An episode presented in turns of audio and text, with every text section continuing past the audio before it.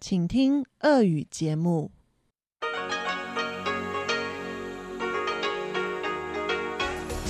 В эфире Международное радио Тайваня.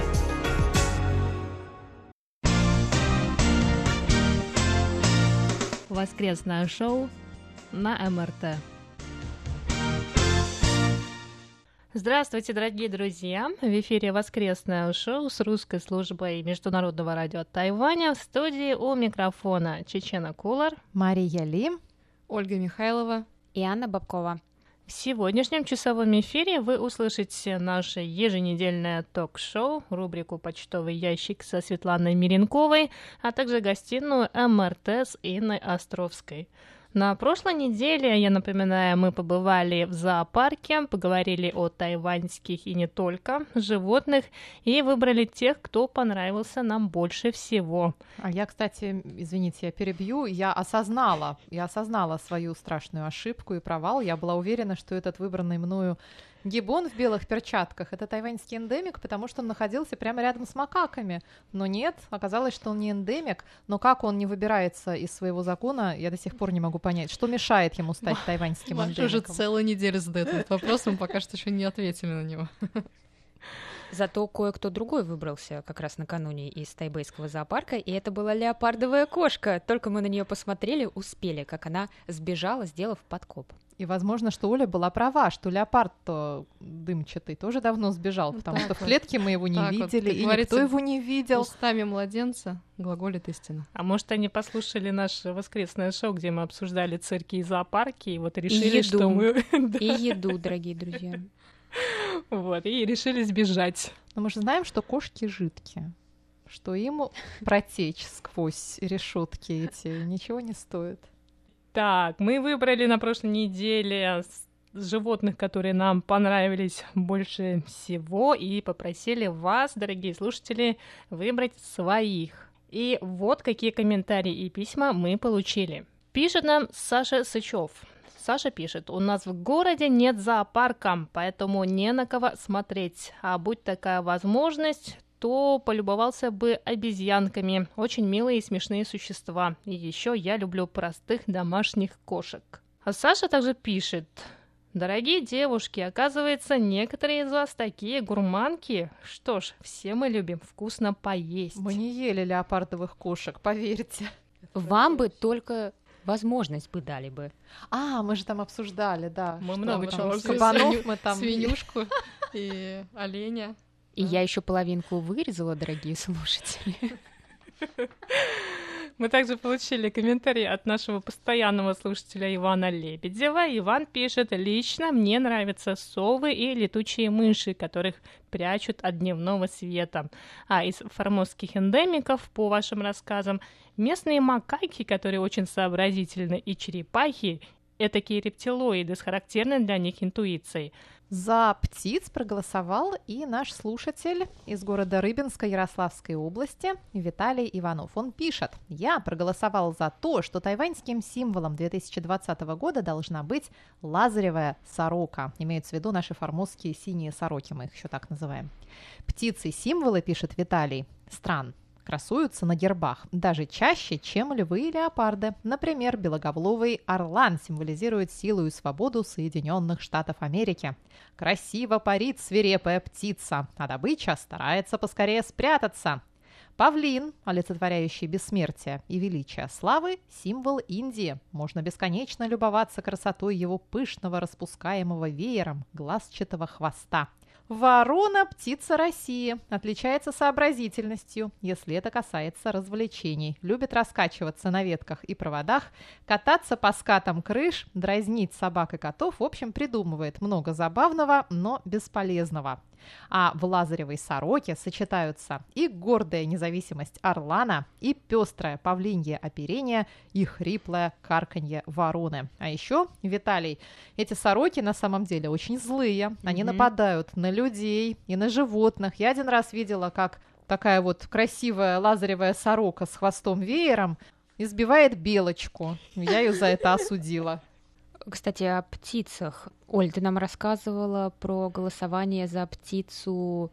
а, Птицу года в Новой Зеландии. Э, Да, и про то, что на этом голосовании были вбросы за киви. Я очень надеюсь, что на нашем голосовании года за тайваньское животное вбросов не будет. У нас все очень честно, кристально. А там, кстати, Киви ты и не победил. Победил э, попугай Какапо. Очень интересно. Можно найти в интернете. Он очень смешной. Потешный, да. Справедливость восторжествовала. А письмо нам прислал Виктор Варзин. Виктор пишет. Послушал очередную воскреску. Опоздал, включил, понял, что что-то пошло не так, но сразу расслабился, когда понял, что вы в зоопарке. Хочется спросить, почему. Что вы там услышали, Виктор? Был один из вопросов, ради какого животного можете посетить зоопарк. Я бы ради енота посетил, причем это и делал, лет, может быть, восемь назад. Но в Питере всего лишь один и грустный енотик. На ночь музеев он спрятался под деревом, и я его толком не видел. Знакомая девчонка говорила, что он толстый и забавный, и, возможно, вполне доволен жизнью. Из тайваньских отдал бы голос Пангалину. Он эндемик, и было озвучено, что имя Тайвань со всем миром делится, чем не показатель первенства. А так люблю кошачьих, тоже хитрые существа. Когда Мария рассказывала о гибоне с белыми перчатками, вспомнился бабушкин кот Семен. У него тоже лапки белые, и передние, и задние. А дома кошка Алиса, у нее азиатские корни. Кто знает, может быть, ее предки с острова Формозы. Вот у нее черные перчатки и мордашка в саже. И они совершенно очаровательные. Виктор прислал нам фотографии и кота Семена, и кошки Алисы. Они просто чудесные. Передавайте им от нас большой мяучий привет. Письмо нам также прислал наш постоянный слушатель Анатолий Клепов. Анатолий пишет. С большим удовольствием послушал воскресное шоу с русской службой МРТ. Понравился ваш поход в зоопарк. Отвечая на вопрос о тайваньских животных года, заглянул в интернет и прошел экскурсию по тайбэйскому зоопарку, в котором много чего интересного. Мне больше всего нравится панда, такое миленькое животное, но так как в списке нет ее, то выбрал из вашего списка в Facebook леопардовую кошку. В 2013 году леопардовая кошка, которую выпустили на волю, не смогла адаптироваться к дикой природе и была возвращена в тайбэйский зоопарк. Леопардовые кошки – ночные животные и днем отсыпаются, поэтому даже в зоопарке посетителям требуется удача, чтобы увидеть ее. Удача способствовала вам при посещении зоопарка. Потом эта кошка вернулась обратно, видимо. Да, Попытка она, видимо, туда-сюда бегает. И нам написал наш постоянный слушатель из Подмосковья Николай Егорович Ларин. Благодарю участников воскресного шоу за интересный рассказ о животных, находящихся в зоопарке Тайбэя. Мне еще с детства нравился олень. Кстати сказать, когда в послевоенное время я ходил по лесной дорожке 5 километров в школу, то нередко встречал тетеревов, вылетавших из сугробов снега, зайцев-беляков, рыжих лисиц, лосей, похожих на оленей, и даже волка, от которого я вынужден был забраться на дерево.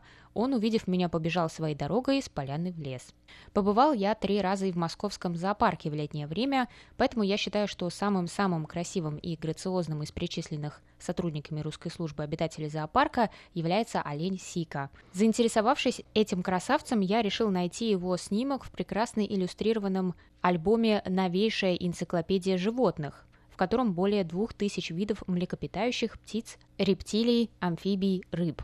Эта книга была издана в Париже в издательстве Reader's Digest. В ней я увидел множество снимков красавцев оленей, но оленей вашего зоопарка там нет.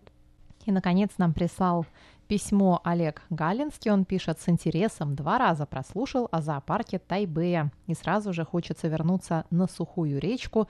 Там кое-где обитает леопард. А рядом у поселка Безверхово есть питомник этих самых оленей, а в поселок Барабаш наведывались медведи и тигры.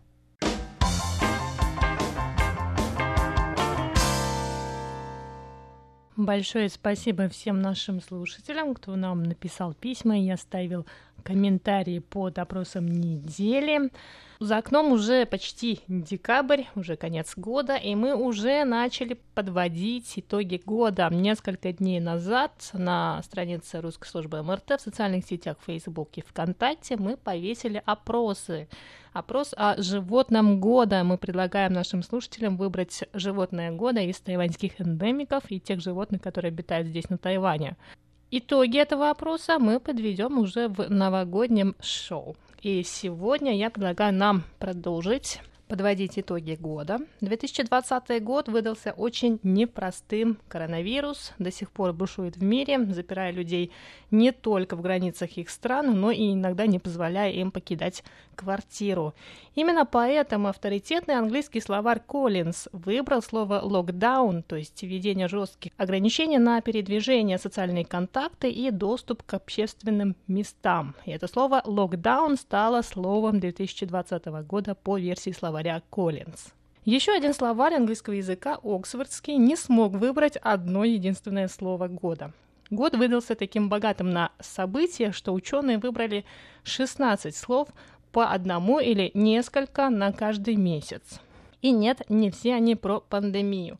Но слово COVID-19 и коронавирус, конечно, и связанные с ними лексика указали вектор направления. Но в 2020 году произошли и другие события, которые вошли в нашу с вами речь, например, в политике, экономике, окружающей среде, наконец. И вот такие слова выбрали лексикографы.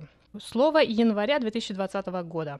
Точнее, два слова. Это пожар и импичмент. Именно тогда в Австралии загорались леса, а в США объявили импичмент президенту Дональду Трампу. Февраль – оправдание. Слово тоже связано с Трампом. Март – коронавирус. Тогда Всемирная организация здравоохранения объявила, что именно он вызвал пандемию. Апрель – COVID-19. Такое название Всемирная организация здравоохранения еще в феврале дала болезни, вызываемой вирусом SARS-CoV-2. И с апрелем же связано словосочетание «социальное дистанцирование», причиной чего также стал коронавирус. Май – слово «открытие». Это слово означает возобновление работы или открытие границ после ослабления карантина. Июнь – словосочетание Black Lives Matter, название американского общественного движения в защиту прав темнокожего населения. Июль – понятие «культура отмены», которое означает публичную критику или бойкот, обычно в социальных сетях, известных людей и компаний из-за их поведения или высказываний, если они кажутся кому-то обидными или неподобающими. В августе два слова mail-in по-английски, то есть по почте, стало словом месяца, в том числе из-за массового голосования по почте на выборах президента США. Еще одно слово августа белорусский. Выбрано из-за протестов в Белоруссии, которые начались после президентских выборов 9 августа и продолжаются до сих пор. Сентябрь. Английское слово moonshot. Это слово переводится как «полет на Луну». Оно связано с программой британского правительства, в рамках которой в стране планируют наладить массовое ежедневное тестирование на COVID-19. И последнее слово, слово октября, spreader, то есть супер распространитель. Так называет инфицированный организм, который по той или иной причине обладает повышенной заразностью для других. Ученые еще не выбрали слово ноября и декабря, они расскажут нам о них в конце года. А вот Государственный институт русского языка имени Пушкина назвал словами 2020 года самоизоляцию и обнуление.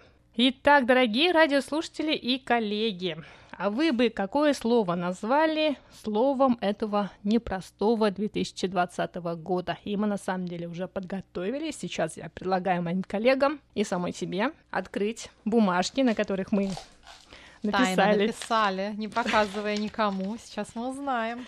Давайте на счет три. Что думает. На счет три. И Маша готова? Раз, два, три. Итак, что я вижу? Течение, онлайн, Тайвань и у меня слово маска. Меня заинтриговало слово течение. Слово А, течение понятно. меня заинтриговало. Объяснитесь, коллега Бабкова. В общем, я решила, что я оставлю э, лексикографам и словарям право выбирать э, слова, которые были действительно конкретно популярны в этом году, э, и какие мы больше всего использовали, а я решила выбрать какое-то отдельное слово, которое, мне кажется, описывает во многом этот год для меня, и, в принципе, можно сказать, что оно не прямо использовалось, но, наверное, я постараюсь объяснить, что я имела в виду, и, скорее всего, смысл приложится. Я выбрала слово течение, потому что мне кажется, что в этом году мы все плывем по какому-то течению, а, и, в принципе, этот год, наверное, показывает нам, что плыть по течению — это правильный подход к жизни, потому что, конечно, раньше все очень мотивировали друг друга что-то планировать, строить планы на будущее, куда ты поступишь, да прям вот со школы, да, а, и так далее. И, в принципе, всегда у меня были какие-то планы на будущее. И мы так никогда массово вместе не сталкивались с тем, что есть какие-то непредвиденные силы, которые могут твои планы изменить. И вторым моим вариантом на самом деле было слово что-то вроде э, принятия, ну или смирение, но смирение не очень. Наверное, принятие. Принятие того факта, что ты не контролируешь полностью свою жизнь. И мне кажется, что это скорее слово позитивное, что мы плывем по течению, нежели негативное, потому что мне очень помогает, что я спокойно отношусь к всем этим изменениям. Думаю, что время довольно интересное, и урок этого года тоже очень интересный.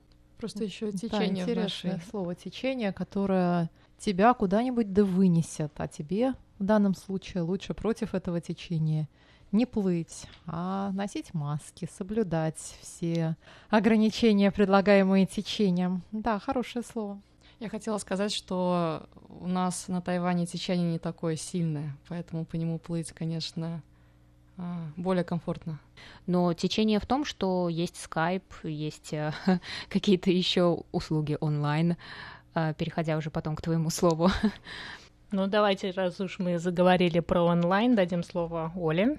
Я человек, у которого стакан наполовину полон. Я в этом году, благодаря тому, что весь мир перешел на изоляцию, смогла воспользоваться преимуществами этого э, положения и прошла обучение в некоторых московских, в том числе, школах онлайн, которые раньше преподавали исключительно в очной форме. Поэтому для меня это время было очень продуктивное. Я получила определенные навыки, которые могла получить только если бы вернулась обратно в Россию. Поэтому, ну, двух э, зайцев убила одним ударом, получается. Поэтому для меня это Одним такое- онлайном. Одним онлайном, да. Все в онлайне. Ну и к тому же я также не смогла поехать домой, и весь этот год я общалась со своими родственниками тоже в интернете. Сейчас популярно тоже очень модно говорить про эту новую норму, да, и о том, что никогда мы не вернемся обратно. Но в этой новой норме есть э, положительные э, моменты, которые нашу жизнь сделали более комфортной. Возможно, сейчас это не настолько хорошо ощутимо, и в каком-то плане, может быть, э, нам неприятно, там то же самое онлайн-обучение или класс онлайн, или ну, что угодно, о чем мы можем сейчас подумать. Но если мы постепенно к этому начнем привыкать и поймем, что у нас появляется большее количество времени на какие-то другие вещи, мы почувствуем, что жизнь стала ну, более полной, наверное, и за а, од- ту же самую одну единицу времени мы успеваем намного больше, значит, наша эффективность повышается. Ну, у меня вообще был второй вариант э, словосочетания «маленькие победы». Это, ну, мне кажется, просто сочетание 2020 года, когда мы радуемся каким-то очень ма- маленьким вещам, потому что, опять же, не можем реализовать все наши планы. Но у меня слово «маск». Ну, понятное дело, что это все связано с медицинскими масками, которые мы просто обязаны носить в общественных местах. И на Тайване обязали носить маски еще в начале года, когда весь мир еще даже не знал про, про то, что вот случится. И еще у меня слово маска также в переносном смысле, потому что мы, мне кажется, Тайвань в этом году просто сорвал а, маску лживую маску Всемирной организации здравоохранения, поэтому я выбрала слово маска. А я, видимо, пошла еще дальше. У меня на столе лежат маски, которые я недавно купила, и на этих масках написано Тайвань.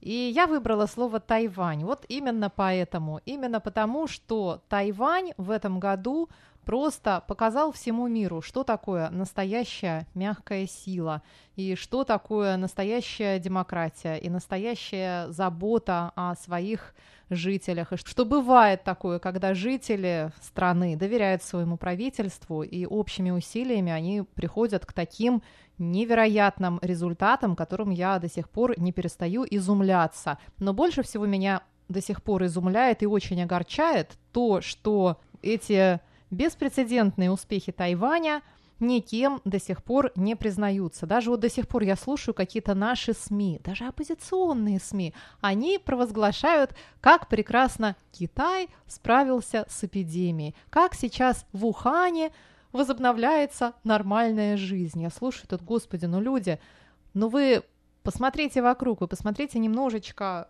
за пределы этой вашей парадигмы. Существует остров Тайвань, Многие считают, что это часть Китая. Ну, возможно, когда-нибудь так оно и будет. Когда-то оно так было. В настоящее время, по факту, Тайвань не часть Китая. Тайвань самостоятельное государство со своим президентом, со своим правительством со своей валютой и так далее, и так далее. И Тайвань – это то государство, которое не допустило у себя распространения коронавируса. Это то государство, которое прежде всех, прежде Всемирной организации здравоохранения, которая трубила, что вирус не передается от человека к человеку, направил своих экспертов в Китай, эксперты посмотрели, что там происходит, все поняли, вернулись, сказали, вирус передается, мы закрываем границы. Границы, конечно, были не единовременно закрыты, они закрывались постепенно, сначала для Уханя, потом для всего Хубе, потом для Гуандуна и так далее, и так далее. Сейчас мы имеем такую ситуацию, что да, на Тайвань попасть довольно сложно, нужно проходить двухнедельный карантин, сейчас нужно уже всем предоставлять э, результаты недавнего теста на ковид, но все, кому повезло оказаться здесь, на нашем острове, мы не знаем, как оно будет дальше. Мы не знаем, сможет ли правительство продолжать э, сдерживать это. Мы не знаем, случится ли вдруг какая-то утечка. Все может быть. И человеческие факторы никто не отменял. И все может случиться. Но то, что вот до нынешнего момента, когда мы видим, что происходит во всем мире, когда мы просто слушаем новости и читаем, э, что пишут люди в соцсетях, и что нам рассказывают наши друзья и родственники на родине и в других странах, мы не верим своему счастью. Вот на этой неделе в Америке был День Благодарения. Тайвань тоже отмечал День Благодарения. Тайваньцы вообще любят отмечать все американские праздники. И мы уже говорили о том, хорошо это или плохо, но мне вот очень нравится День Благодарения. Это день, когда мы благодарим. Я в этот День Благодарения просто действительно благодарила Тайвань за то, что благодаря этой земле, этому острову, этим людям, этому правительству, мы сейчас здесь живем в полной ну, относительной, в общем, безопасности, мы, соблюдая какие-то очень простые правила, можем гарантировать, что в ближайшее время, наверное, мы не заболеем, и никто из наших знакомых не болеет, мы продолжаем жить нормальной жизнью, и вот это, оказывается, в наше время самая большая привилегия.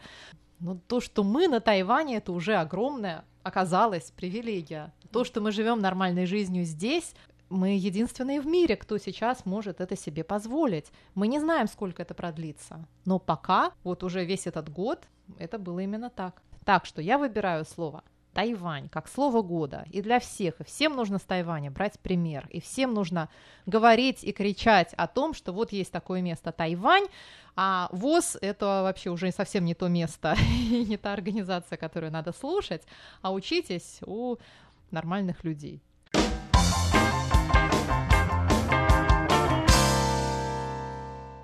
Мы тоже проведем такое исследование, попросим наших слушателей и подписчиков наших страниц в социальных сетях выбрать слово года из предложенных нами. Мы повесим опрос уже на следующей неделе, так что, дорогие друзья, участвуйте в опросе, а результаты опроса о слове года мы озвучим в новогоднем шоу. Ну и на этой позитивной ноте я предлагаю нам завершить сегодняшнее воскресное шоу. С вами сегодня были Чечена Кулар, Мария Ли, Ольга Михайлова и Анна Бабкова. До скорых встреч на волнах МРТ.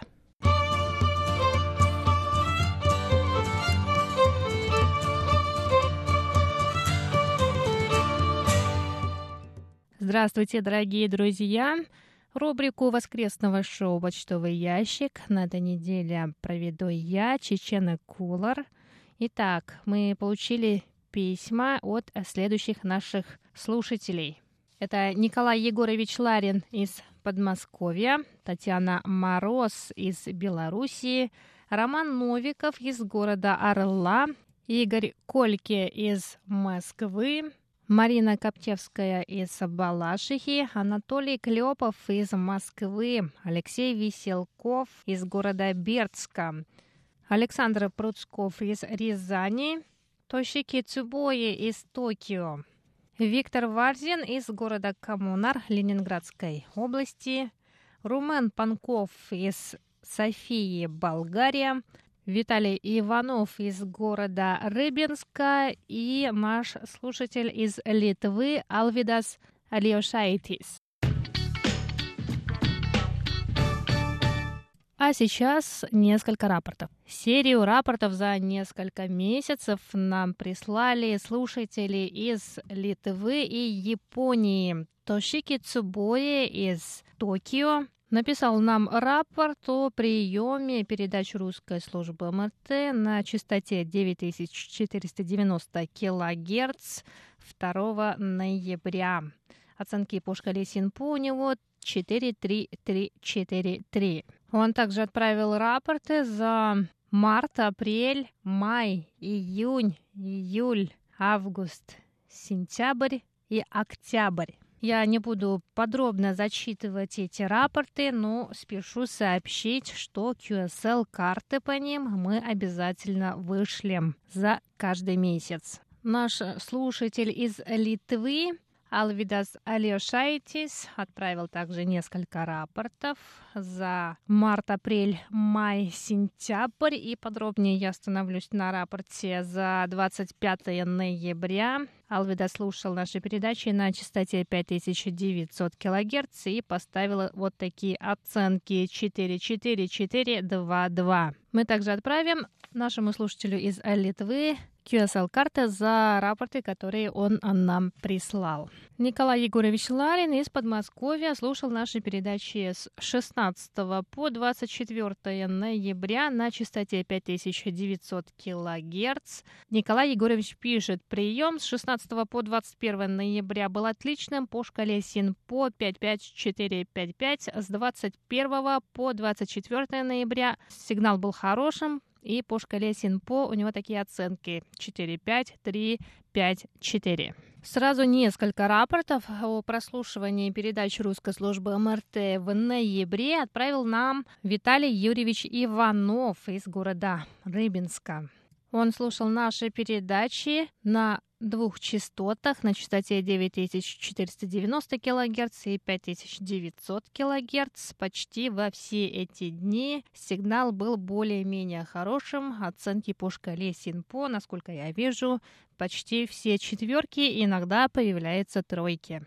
Еще несколько рапортов мы получили от Романа Новикова из города Орла, который слушал передачи русской службы МРТ на двух частотах почти во все дни второй половины ноября. Оценки по шкале Синпо 23 ноября на частоте 9490 кГц были 45344, а на частоте 5900 кГц 45444. С 16 по 22 ноября на частоте 5900 кГц наши передачи слушал Анатолий Клепов. Оценки по шкале Синпо почти во все эти дни 4-5-4-5-4. А сейчас я хочу перейти к вашим письмам. Игорь Кольки написал, за ноябрь удалось послушать две трансляции Международного радио Тайваня. В обеих попадалась беседа Марии Ли с профессором Владимиром Малявиным о Китае, китайцах и их взаимоотношениях с Россией и русскими. Из того, что мне удалось услышать, я понял, что беседа очень интересная и раскрывающая чуть больше, чем обычно. Уж простите, позволяет в своих передачах Владимир Вячеславович, хотя его рубрики, безусловно, также познавательные. Мы также получили письмо от Николая Егоровича Ларина. Его ответ на вопрос прошлой недели мы зачитали в воскресном шоу. Но Николай Егорович также спрашивает нас про опрос, который мы повесили на нашем сайте о качестве наших передач. Николай Егорович написал, несколько раз хотел ответить на вопросы, доходил на русском языке до самих вопросов, а далее следовали вопросы только на китайском языке. Ситуация в этом вопросе подобна басне Крылова «Лиса и журавль», в которой лиса, пригласив журавля в гости, почивала журавля блюдом, до которого он своим клювом не мог добраться. Николай Егорьевич, мы проверили эту функцию, мы проверили этот опрос, и у нас он работает без проблем. Все вопросы там на русском языке, и мы просим вас попробовать еще раз и написать нам письмо, если снова возникнут проблемы. Роман Новиков задал нам вопрос о методе преподавания китайского языка Джо Яопина на Тайване. Ну, мы ему ответили, что слышим о таком методе впервые, но на Тайване пользуются немного другим способом, который называется Джуинь или Бопомофо. Джуинь — это старая система транскрипции китайского языка, предшествующая опьянению. Сейчас он используется в основном на Тайване для обучения детей звукам языка и в качестве системы ввода иероглифов взрослыми. И на этом я завершаю рубрику «Почтовый ящик» на сегодня. С вами была Чечена Колор. Оставайтесь на волнах МРТ.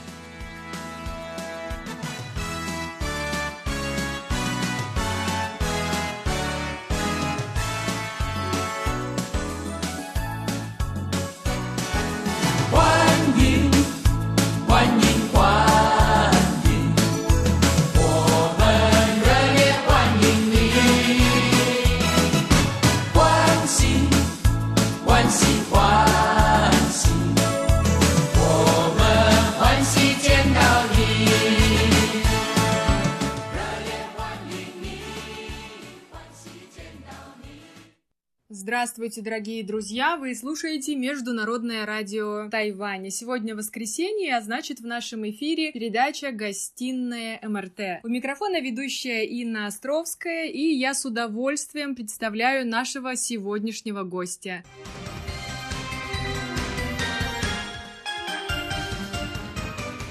Итак, у меня в радиогостиной Егор Давыдов, студент-востоковед из Санкт-Петербурга, который с недавнего времени живет на Тайване, учится в Тайбейском университете. В каком именно он сейчас расскажет сам. А пока я хочу сказать доброе утро Егору, поскольку у меня уже поздний вечер в Нью-Йорке, а у Егора, наоборот, раннее утро. Не скажем, какого дня, это будет наш секрет. Здравствуйте! Доброе утро, Инна. Не только Инна, но и радиослушатели по всему миру, которые если они постоянные, знают о Тайване уже все. Если это новые радиослушатели, то они знают, что это остров в Тихом океане, где каким-то чудом оказываются наши соотечественники. И каждый раз, каждую неделю это удивительно узнавать, как оказываются там ученые, бизнесмены, студенты, художники, артисты. Расскажите о себе. Да, вы правильно сказали, что я студент-востоковед. После третьего курса я взяла академический отпуск чтобы путешествовать и получить язык. А на первые полгода я поехал в Китай,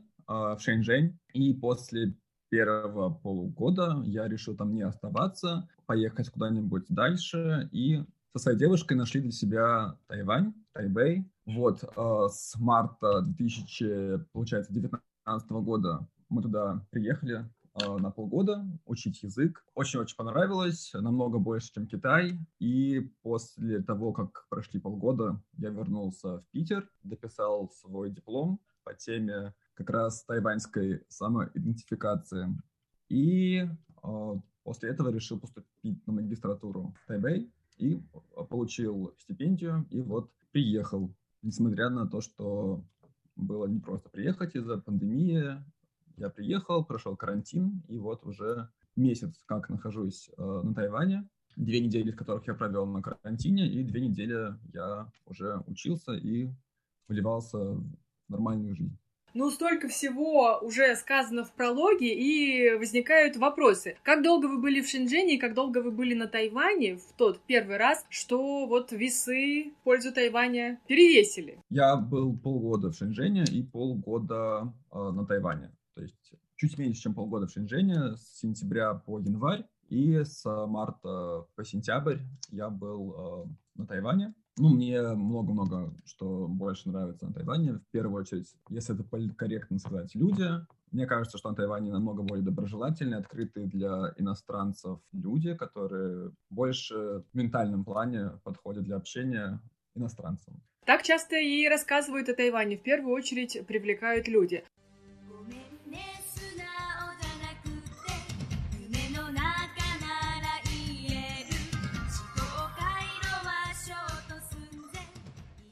Скажите, вы уже за этот месяц, ну, две недели, вошли в рабочий ритм? Как вам однокурсники, преподаватели? Да, я вошел в рабочий ритм. У меня однокурсники все иностранцы, я учусь на международной программе.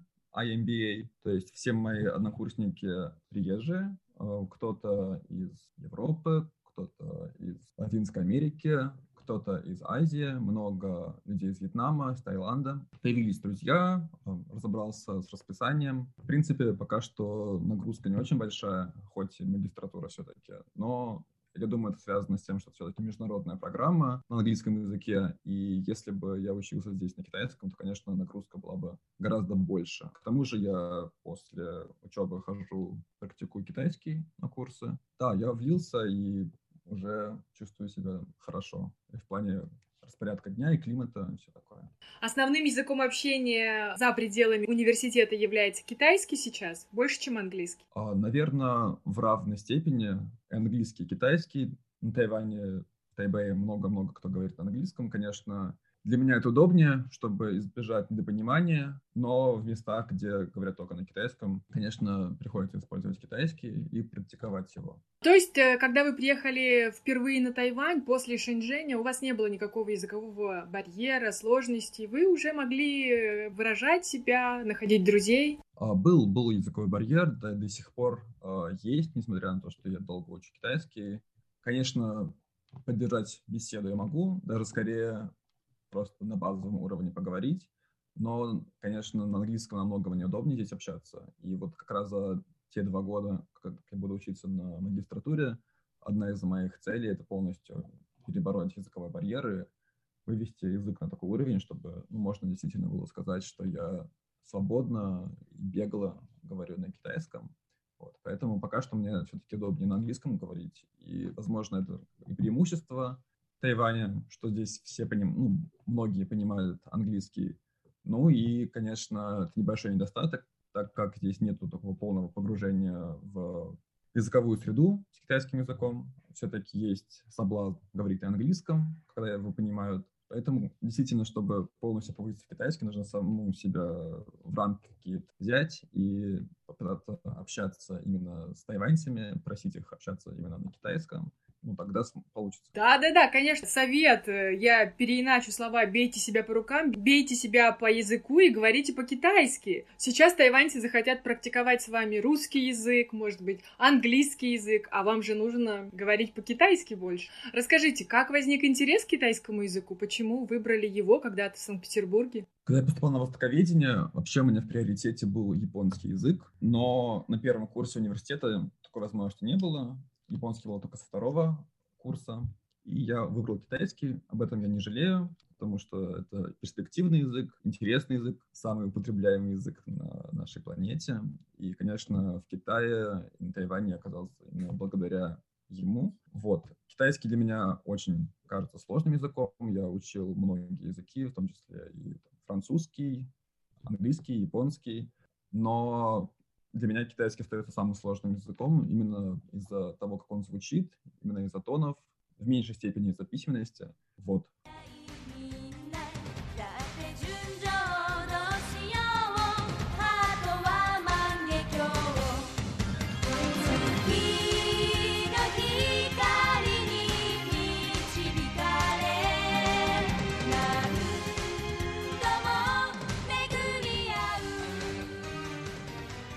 Давайте поговорим о том, как вы прошли адаптацию, тем более после двух недель в одиночестве, да, на карантине. У нас э, была уже героиня на прошлой неделе, которая детально все рассказала. Ей карантин дался очень легко. Как вам? Да, карантин тоже прошел достаточно легко.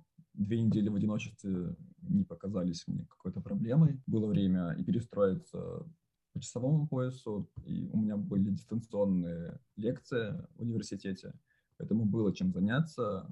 А насчет перестройки климата, я только рад тайваньскому климату, я очень теплолюбивый, и приехав с Питера, не было какой-то акклиматизации. Единственная, какая разница была во времени, 5 часов э, с Питером, но за две недели, конечно, перестроился, и все было здорово. Номер был большой, э, можно было позаниматься спортом, можно было делать что угодно, выйти на балкон. Не было проблемой карантин.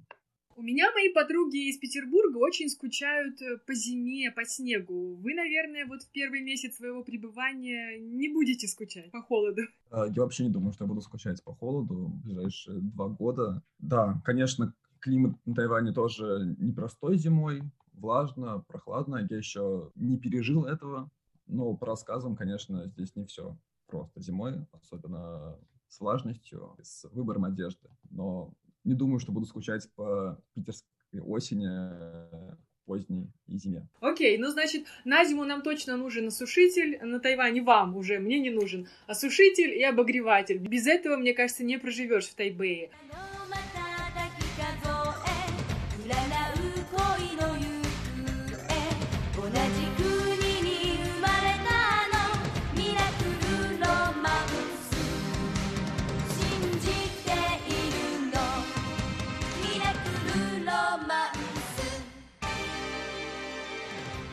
Я расскажу нашим слушателям, что нашла вас э, в социальной сети, в Инстаграме. И ваша страница очень популярна. У вас 15 тысяч, а то и больше подписчиков. А это серьезно. Как появилась эта страница, как решили рассказывать о своих путешествиях, а сейчас больше даже о Тайване? Наверное, где-то с первого курса университета с поступлением на востоковедение я стал больше путешествовать и начал фотографировать, рассказывать о путешествиях. Как это закрутилось, и пришел к такой некой небольшой популярности. Подписчикам очень интересно слушать и читать о путешествиях. Именно такой контент заходит в первую очередь. Помимо фото и видео, людям именно интересно, как живут люди в других странах. И живя на Тайване, я думаю, что хочу намного активнее развивать эту тему, потому что действительно получаю хороший отклик от людей, которые интересуются жизнью людей в Азии. Ну, у вас это не просто Инстаграм, я, конечно, не Инстаграм-специалист, но у вас это настолько необычно и не похоже на то, что я видела. Это какие-то маленькие истории, необыкновенный формат, э, какие-то картинки всплывающие. Это ведь целая наука. Да, да, может быть. Ну, просто к этому пришел, и мне очень нравится этим заниматься. Конечно, хочется на следующий уровень с видео переходить, может быть, завести YouTube-канал, живя на Тайване. Думаю, многим это будет интересно. И вообще иностранцы, живущие на Тайване, кажется, активно этим занимаются, потому что действительно не все знают об этой стране, не все знают о жизни на Тайване. Я думаю, что это будет очень интересно многим. Да, и тем более с вашей подачи, вот я честно хочу сказать, что такого стильного инстаграма про Тайвань, про Азию я не видела. Я знаю наших э, инстаграмок, я не знаю, как еще сказать. Ну, интересно, красиво, ну, как-то пыл, видимо, со временем уходит, и это превращается в переливание из пустого в порожнее. А у вас, я думаю, что немедленно нужно открывать YouTube-страницу и рассказывать вот с этим новым живым взглядом, каким-то новым таким молодецким задором. Пусть не обижаются другие инстаграмщики острова. Я еще хочу сказать важную вещь, что вы на своей странице ведь не только показываете особенности жизни тайваньцев, какие-то, казалось бы, обычные вещи, но вы говорите об истории страны. Когда вы были в Китае, вы рассказывали о событиях исторических печальных. И сейчас вы на Тайване, и вы рассказываете какие-то вещи, малоизвестные рядовому человеку, да, о, о Тайване. И каков отклик? Людям это интересно знать? Помимо вот пляжей, пальм, да, а, людям очень интересно это знать. Я удивился, когда получил такой хороший отклик о различных исторических событиях. Например, я целую рубрику провел по поводу событий на площади Тианьмэнь. И действительно, очень-очень многие люди откликнулись, очень многие запросили похожий формат. Конечно, нужно рассказывать про историю, про культуру, и люди реально откликаются, реально готовы читать, слушать, отвечать, запоминать. Я думаю, что наши слушатели такие же начинающие востоковеды, синологи, они могут вместе с вами узнавать эту историю и, главное, учить китайский язык. Вы очень много, часто используете даже в своих сторис китайский язык, какие-то термины, иероглифы. Это тоже всегда полезно и вам самому, и вашим зрителям. Да, сто процентов. Расскажите, какое у вас соотношение? Это в основном э, ваши друзья, подписчики из России или уже постепенно появляются люди, живущие в Азии, на Тайване?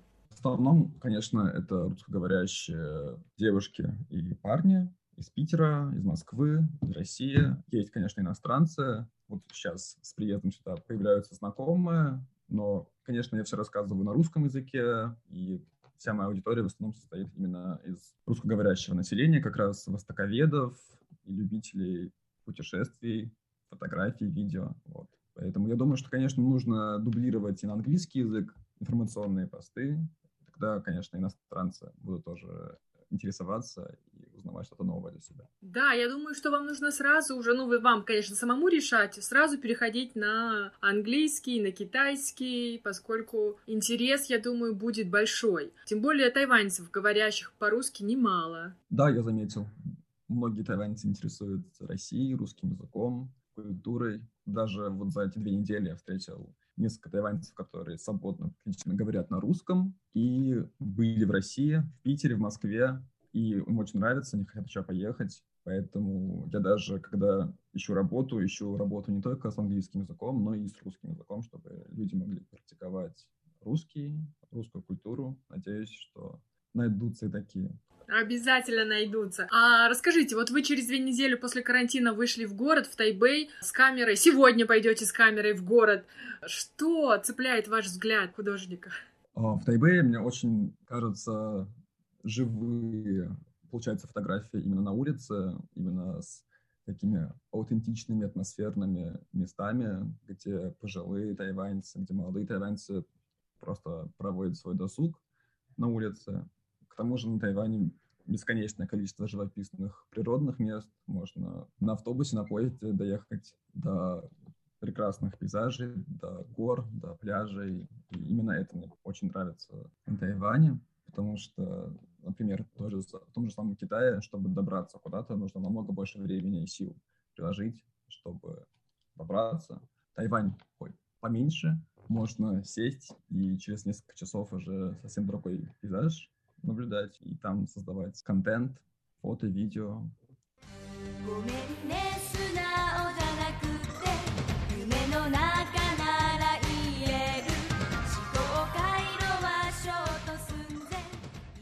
Вы для себя за тот первый недолгий период пребывания и сейчас понимаете, разгадываете вот этот вечный вопрос, который я задаю своим э, гостям, что же такого притягательного в Тайване, что люди мечтают вернуться туда хотя бы в качестве туриста или путешественника после учебы, после жизни на острове? Да, я считаю, что на Тайване собрано все самое лучшее, что есть в Азии, и сделано в таком формате, который очень близок иностранцам, экспатам. Здесь реально есть многие черты лучшей китайской культуры, японской, возможно, корейской. На протяжении истории Тайвань всегда был такой страной, которая была колонизирована испанцами и голландцами, японцами затем. Поэтому здесь очень большой такой фьюжн культур. И мне кажется, это привлекает иностранцев, потому что в одном месте действительно можно много-много чего разного увидеть, много попробовать. И жизнь в Тайване — это всегда какое-то приключение. Каждый день, выходя на улицу, начинается маленькое приключение. Это правда, это действительно так. Я рада за вас, потому что вы для себя открываете первую, вторую, третью страницу этой огромной книги «Тайвань», которую многие наши старожилы острова уже закрывают. Я искренне желаю вам новых открытий. Ну и в завершение, что хотите за эти два года сделать, кроме того, что изучить китайский язык? Поднять его на высший уровень и открыть YouTube-канал, а мы будем его с нетерпением ждать и подписываться. Что-то еще есть в ваших планах? Конечно, за два года хочется максимально насладиться Тайванем, и после окончания двух лет я, несомненно, буду сюда приезжать, возможно, останусь здесь на дольше, чем на время своей учебы. Мне кажется, несмотря на то, что Тайвань не такой уж и большой по сравнению с Китаем или, возможно, с Японией, но здесь и на два, и на три, и на пять лет есть что делать, что смотреть, путешествовать и наслаждаться жизнью, поэтому сюда я, конечно, за этим и приехал. Пусть все сбудется. Дорогие друзья, вы слушали гостиную МРТ, которую для вас подготовила я, ведущая Инна Островская. С удовольствием хочу представить всем нашим тайваньским друзьям Егора Давыдова. Все немедленно подписывайтесь на его инстаграм, ждите, когда он проанонсирует открытие YouTube-канала. Ну и самое главное, принимайте вот новичков, которые, несмотря на пандемию, преодолев карантин, приехали на Формо Формозу, и я думаю, что внесут свою такую яркую ноту в жизнь русскоговорящего сообщества на Формозе. Спасибо, спасибо большое. ミラク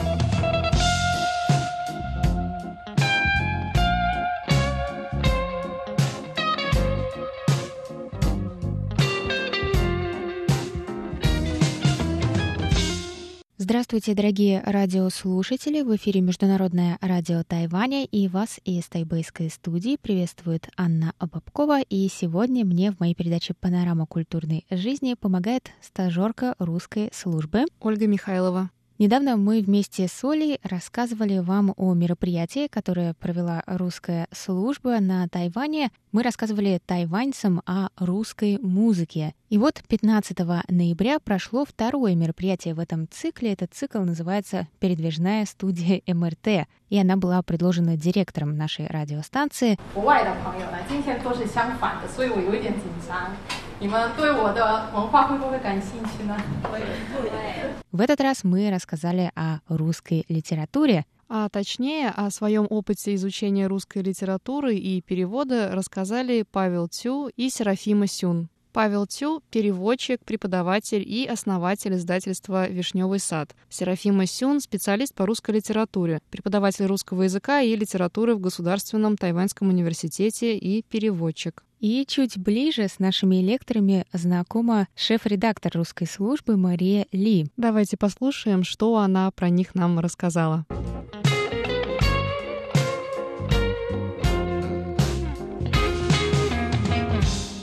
Наши спикеры Павел и Серафима. Павел Тю, Тюгуан, в свое время вел передачи на русской службе Международного радио Тайваня, как и Серафима Сю Цзонхуэй, его супруга. Оба они русисты. Они изучали русский язык Павел, по-моему, в университете Дженджи, Серафима в университете китайской культуры. Они познакомились в России, и с тех пор они вместе. И были они там в лютые 90-е. И Павел несколько лет, ну уже 10 лет назад, или больше даже, открыл издательство «Вишневый сад». Он открыл это издательство, потому что он сам хотел переводить произведения русской литературы.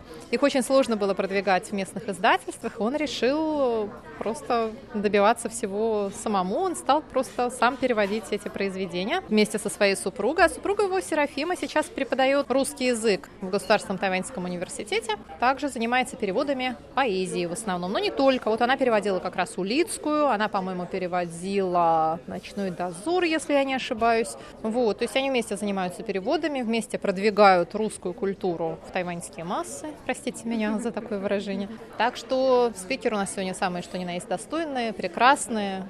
Я просто очень-очень рада, что они согласились э, принять участие в нашем таком радио-семейном, можно сказать, а, мероприятии, потому что, ну, вот, так как они наши бывшие коллеги, и мы много друг у друга учились в свое время. Вот, вот так. А я даже была консультантом некоторых их переводческих проектах. И после лекции нам удалось задать несколько вопросов Павлу. Давайте послушаем его интервью. Павел, огромное спасибо за то, что поделились своим опытом в издательском деле. Давайте попробуем вкратце передать содержание сегодняшней лекции для наших радиослушателей. Расскажите, какие есть положительные и отрицательные моменты в издательском деле? 我先说快乐好了，俄国文学出版，呃，最快乐就是在 ну, начну с хорошего. Самое приятное — это, наверное, переводческий процесс, когда можно вести определенный диалог с автором произведения, осуществлять некий обмен идеями на мыслительном уровне. После того, как перевод выходит, когда его издают, случается уже диалог с читателями. Читатели делятся своими отзывами и впечатлениями, и из этого обмена идеями я тоже очень многое могу почерпнуть. Это очень приятно. И о чем вы меня еще спросили? О непростых моментах, верно?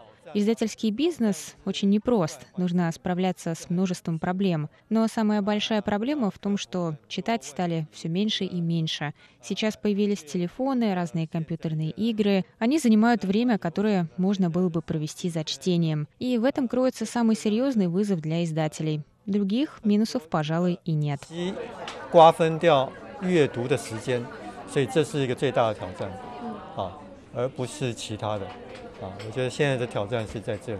Вы сегодня рассказали, что тайваньцы мало что знают о русской литературе. Поэтому вы сами занимаетесь поиском новых российских авторов и новых произведений, с которыми считаете важным познакомить жителей Тайваня. Не тяжело ли вам вести такую просветительскую деятельность? Ведь вы, по сути, ответственны за то, какой образ у тайваньцев сложится о литературе России.